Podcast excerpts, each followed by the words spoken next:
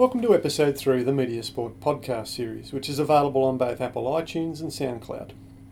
I'm your host, Brett Hutchins, an Australian Research Council Future Fellow in the School of Media, Film and Journalism at Monash University in Melbourne, Australia.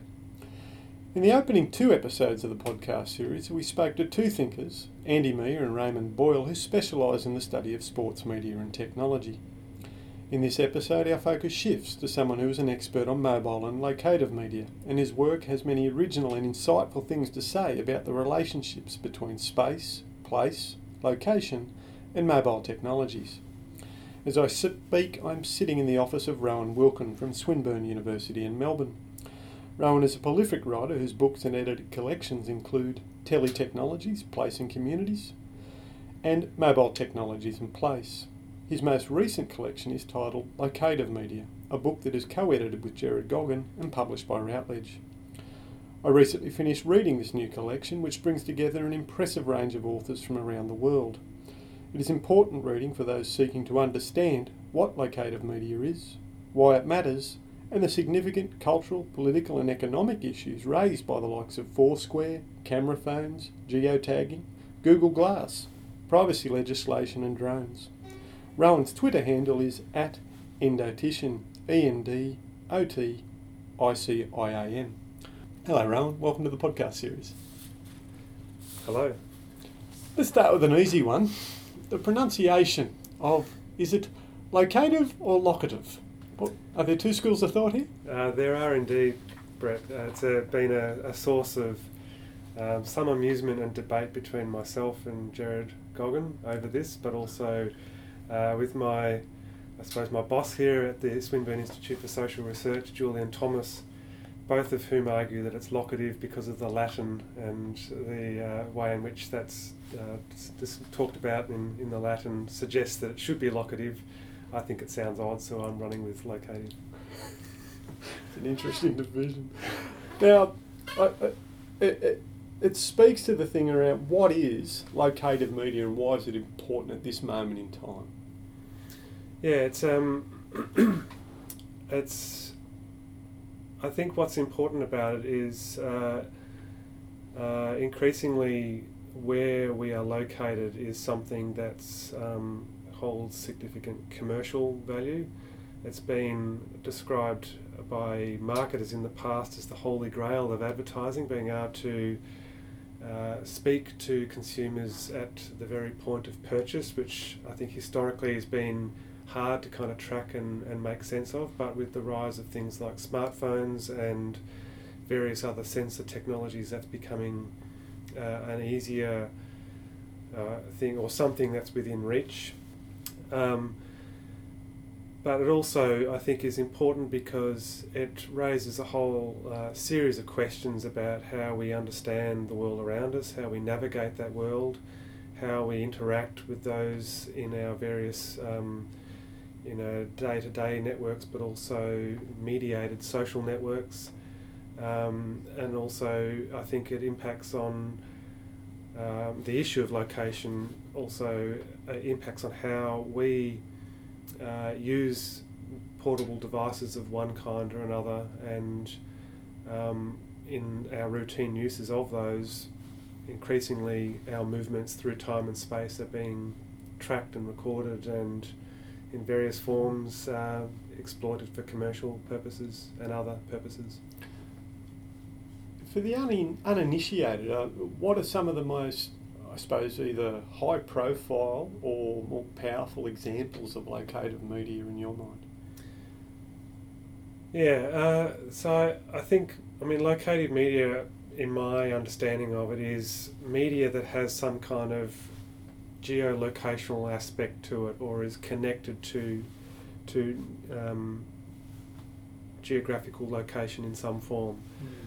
So historically, it was, I guess, pioneered within uh, uh, media arts mm-hmm. um, in kind of very experimental forms, using a variety of cutting edge technologies back in you know pre-smartphone era, and with the emergence of smartphones.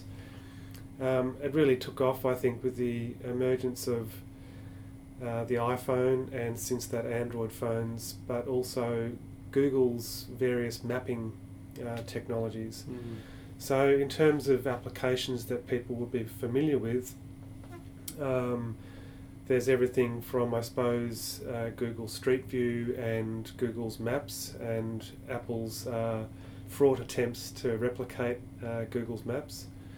Um, in social media terms, I suppose there's things like Foursquare, which some may, listeners may not be familiar with. So, uh, when it when it launched in 2009, it was a mobile-based um, social networking application that you could uh, check into a venue such as a cafe and register your your attendance at that venue, and you could share that that check-in with others in your in your network.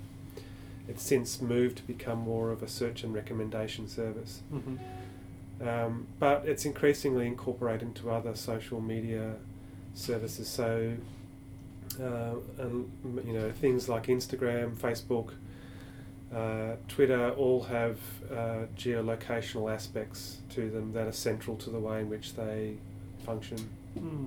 You recently gave a keynote at the Australian New Zealand Communication Association annual conference where you actually presented your research or some of your research on Foursquare. What were you arguing in that paper? So, what, what sort of information and, and, and evidence are you putting forward about Foursquare? Yeah, so that uh, paper is uh, drawn from a three year study that I've been doing, which is an Australian Research Council Early Career Researcher Award uh, fellowship. And I mean, in that study, I've been interested in looking at a range of ways in which we might approach and understand uh, location based services. So, from uh, how people use them through to kind of, I suppose, larger issues of how they, uh, how they are run as businesses, what kinds of business models drive those businesses, mm. What are the economic, larger economic implications of those, but also what are the policy and especially privacy implications of those. So, in that particular keynote, I was trying to bring together, I suppose, two of those three sets of concerns the business side of things and end use, and thinking about uh, the fairly dramatic um, and fluctuating for- fortunes of Foursquare as a company since its formation in uh, 2009 to the present. And the pressures that that particular startup, which is a New York based startup, has faced in trying to build its location based service and uh, I guess recoup the fairly substantial venture capital money that's been put into it by at various stages rethinking what it does as a as an application and as a company and increasingly re-gearing that towards making it a a commercially oriented venture, but then trying to, I guess, uh, offset or, or read against some of those business moves how people are actually using the application. And like I think any application, whether it be Instagram or Facebook or, or others, uh, use tends to be fairly complicated. So it's not a kind of a straightforward case of, you know, people are routinely checking in and doing it all in the same way as everybody who's on the service, what you mm. find is at times fairly idiosyncratic uses, um, subversive uses, fairly uh, um, conventional, what you might describe, I guess, as conventional uses, as is, as is, I suppose, uh, um, how the tech press would perhaps imagine Foursquare to be used by people.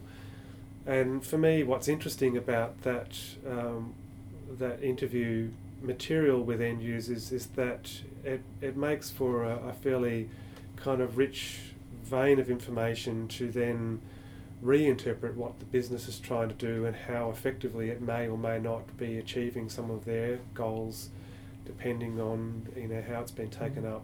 I should add too that this end user research was done in collaboration with a colleague from Cornell University, um, Dr. Lee Humphreys. Okay.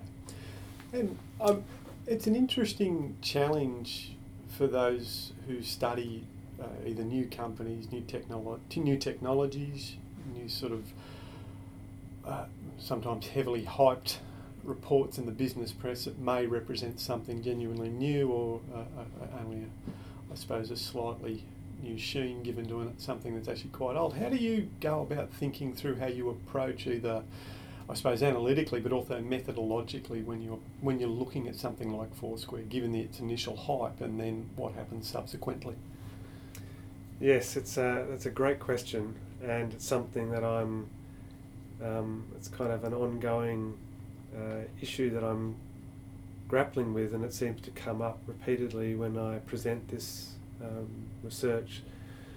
I think broadly speaking, the business work I do kind of comes from a political economy of the media kind of approach, which is interested in issues of uh, ownership and economics, and the, I, I, suppose, pardon me, embedded in that are questions of power. Mm. Um, in terms of method, I think there increasingly uh, it's been difficult to actually get access to corporate data from these companies. I mean, obviously, what they're doing is is proprietary. The algorithms that they use are proprietary. You can interpret parts of what they do through their patent applications and other things, but much of what we gain access to is filtered through the trade press.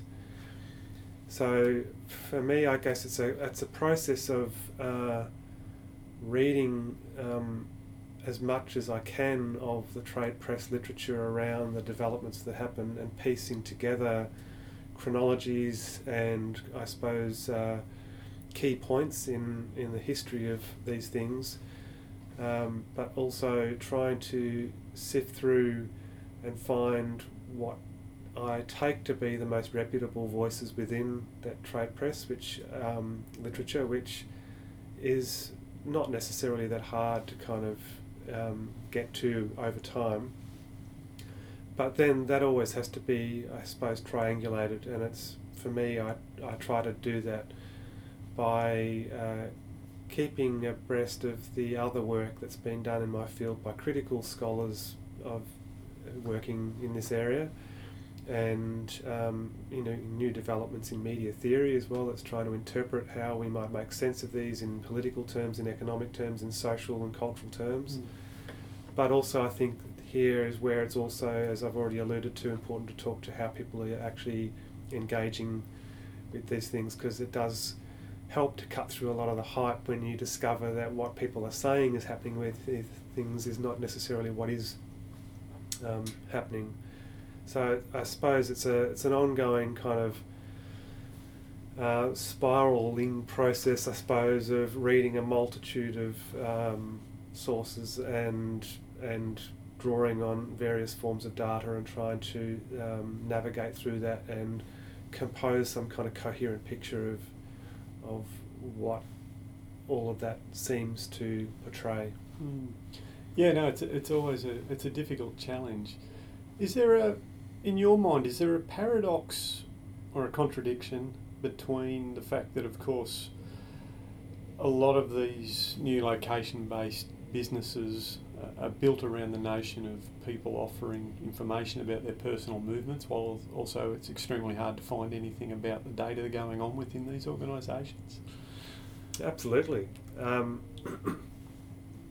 I mean, I think it also it goes immediately back to the question of proprietary interests. I think it, it always perplexes me when you when you encounter people who maybe use a new platform and then suddenly that company that owns it, um, you know, files for their IPO at the stock market, and then that becomes suddenly the commercial side of that application is, I suppose, ramped up, and and users lament what the platform used to be, or or gripe about how it's suddenly become commercial. And I think many of these users uh, forget that fr- probably from its earliest inception, these are commercial enterprises. I mean, they're commercial in the sense that they've gotten off the ground because they've got angel investment from people that they know who are, you know, can put in a couple of thousand dollars or more into that enterprise, and then that builds through various rounds of venture capital financing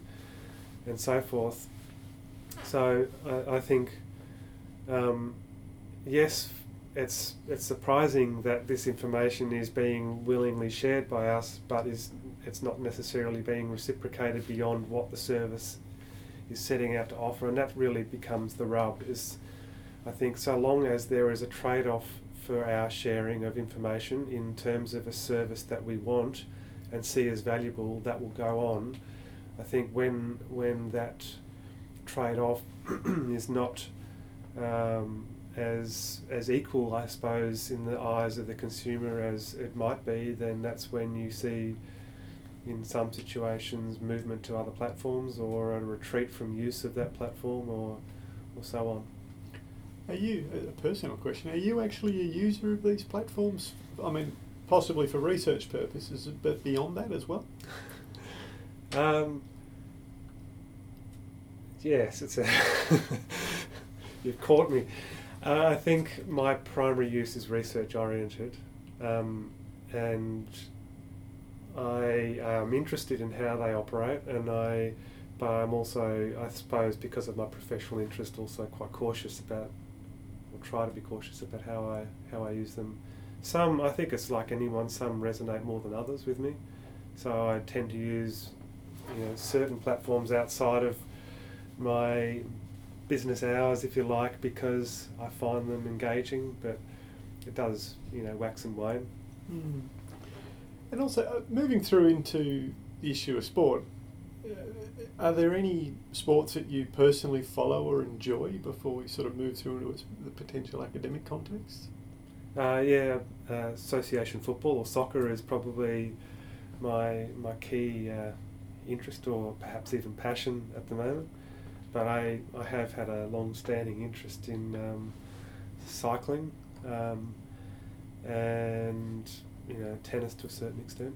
And how have you engaged with these sports uh, personally, either as a, a, follower or a fan through the use of things like mobile media? Uh, interestingly, tennis not at all.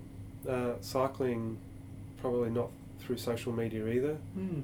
Uh, I watch the Tour de France each year on SBS and the Australian uh, broadcasting here, um, and bits and pieces of the other, um, you know, major European uh, cycling tours, but uh, football more so. So I think uh, it started by uh, on Twitter um, and following. Okay, I, was, I suppose I should probably kind of backtrack a bit and say my interest in, in soccer or football on social media emerged from my uh, frustration with the main broadcast media in Australia and the lack of coverage of it, which struck me as not mirroring what I perceived to be the level of interest in that particular code in this country, and and it seems to me that it's kind of squeezed out in in uh, in order to give preference to the other major codes here. So I was kind of driven to seek out other channels um, where I could consume, as a fan, uh, information about local um, soccer here in Australia. So I was, I'm one of the unusual people that actually does take a keen interest in the A League. Um, many people I know are kind of cool on that and follow the English or other European leagues, which I also have an interest in. But I, I do think it's important to you know support uh, football in our own country. So that led me to seek out um, media producers, I suppose I describe them as. So um, you know bloggers and other writers writing about uh, football, um, and what I discovered was a, a real wealth of material of people writing really intelligent, well researched, um, innovative material that I wasn't seeing elsewhere.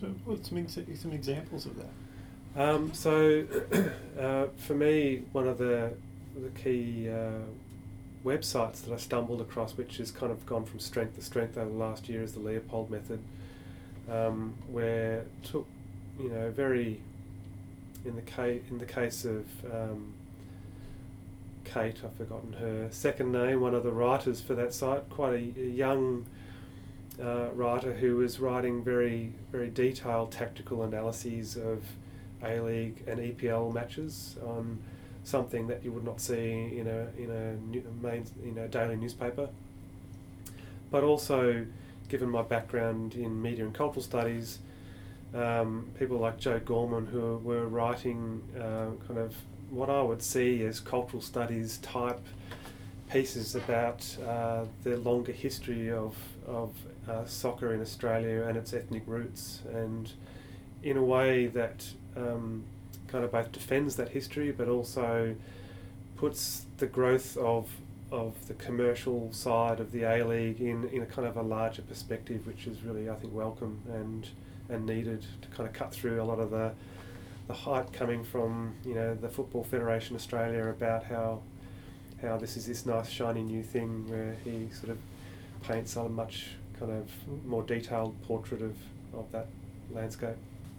Is there anything going on within sport that you think is particularly interesting from a mobile perspective, be it sort of apps or locative media, these types of things? Yeah, I, I do. I think it's, personally, I think it's a real growth area, and I think the potential of it is probably yet to be fully uh, appreciated and um, realised.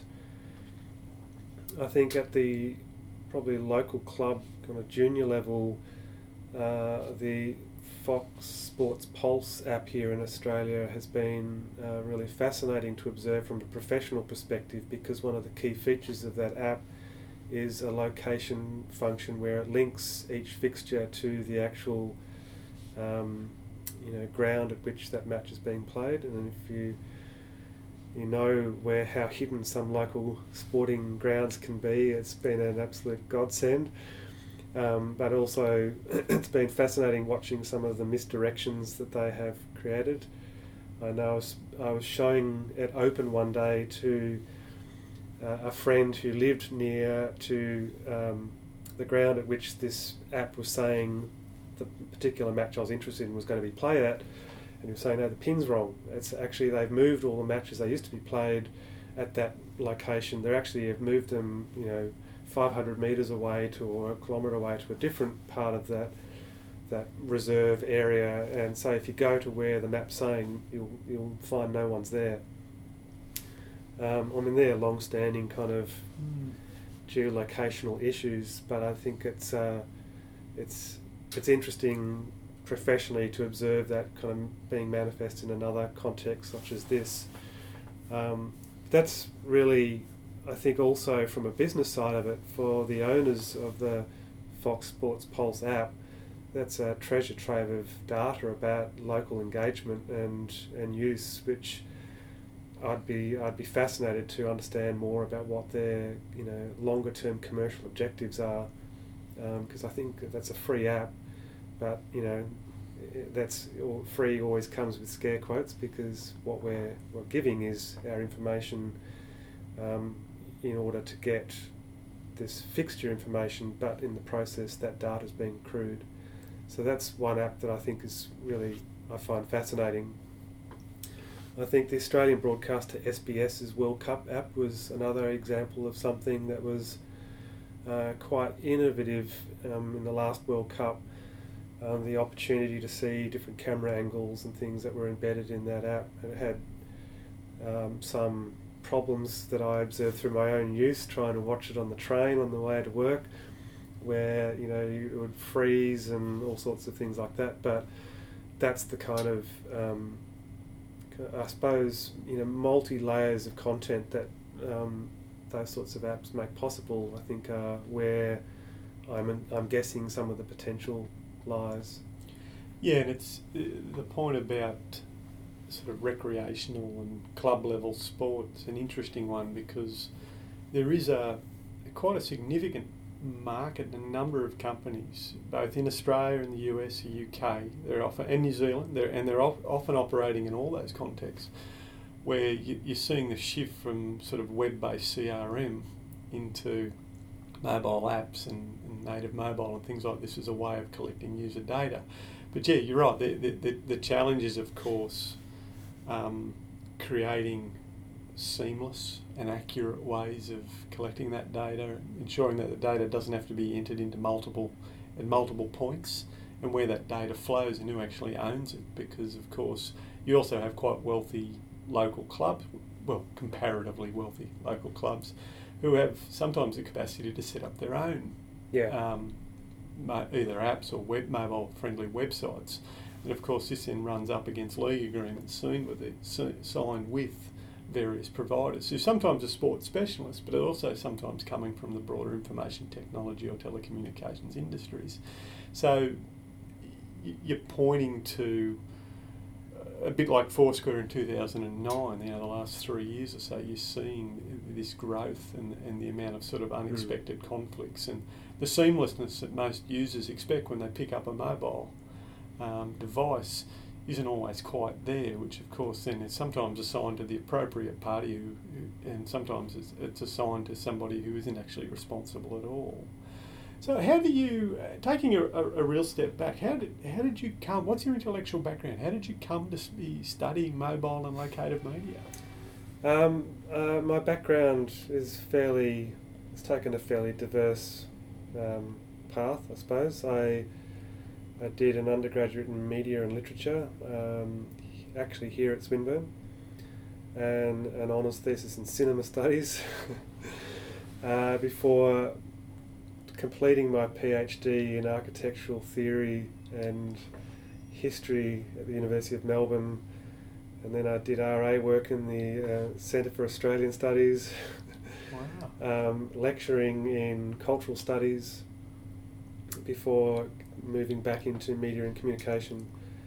And so I think it's been also through that a long, a long uh, kind of journey of trying to find my disciplinary home, if you like. Um, and I think I have found it in media and communication, but as my background suggests, I I am a, a big believer in interdisciplinary research um, beyond the cliche to actually think about how we can create meaningful dialogue between disciplines but learn across disciplines like you know how can geography uh, speak to media and communications research around questions of location um, strangely they don't seem to talk to each other very much um, which I find quite odd, even though there are pockets of people in geography doing this kind of work and pockets of people in media and communication doing this kind of work. Um, and the same goes for um, areas of sociology, anthropology, and so forth. Um, you know, really interested in how can draw from and learn from those uh, disciplines to enrich what it is that you might be trying to understand. I mean, uh, the, for me, these things um, complex, multifaceted questions and objects of study that require multiple angles of approach to understand them, and that's so Throughout for me that's important. Yeah, I mean it's a it, it's very much the model of the classic intellectual. Um, the what's the is there a, a through line or a thread running throughout that that that pathway through different? Di- I mean, what's the is there a driving question sitting at the heart of these things, or is it has it been a change shifting? Yeah, I suppose that speaks to the second part of your question about how I came to be interested in this area. Um, I suppose for me, technology has always been one through line, and the other has been questions of space and place and location, which probably didn't emerge to me as a clear theme in my research until um, the early period post my PhD when um, one aspect of my PhD, one small part of my PhD was about place and, and mobile technologies, and um, I was uh, able to publish a piece from that, and from there i emerged a whole kind of research strand that uh, led to the first collection I did with Gerard Goggin, Mobile Technology in Place, and then it led to this uh, fellowship that I'm on and this second collection with Gerard, Locative Media, and a book that I'm working on presently. And that's probably a nice uh, leaving off point. What what are you going? To, what can we look forward to over the next twelve to twenty four months in terms of the sort of things you're working on? Uh, so I'm wrapping up a series of um, co-authored articles that look at various aspects of this at the moment. I think I'm allowed to talk about this. um, so with a, a colleague from uh, Colombia, the country, not the university, Carlos Barreneche, we've been looking at, um, we've been co-authoring a piece that kind of takes the idea that medium specificity is important, and so when you look at um, applications like Foursquare, and if you look at a company like um, Google and what they're doing, it's imperative that we look closely at both the similarities and the differences and how they're extracting location information and to what ends, and what the larger implications of those are. So that's a, a piece that's being finalised at the moment.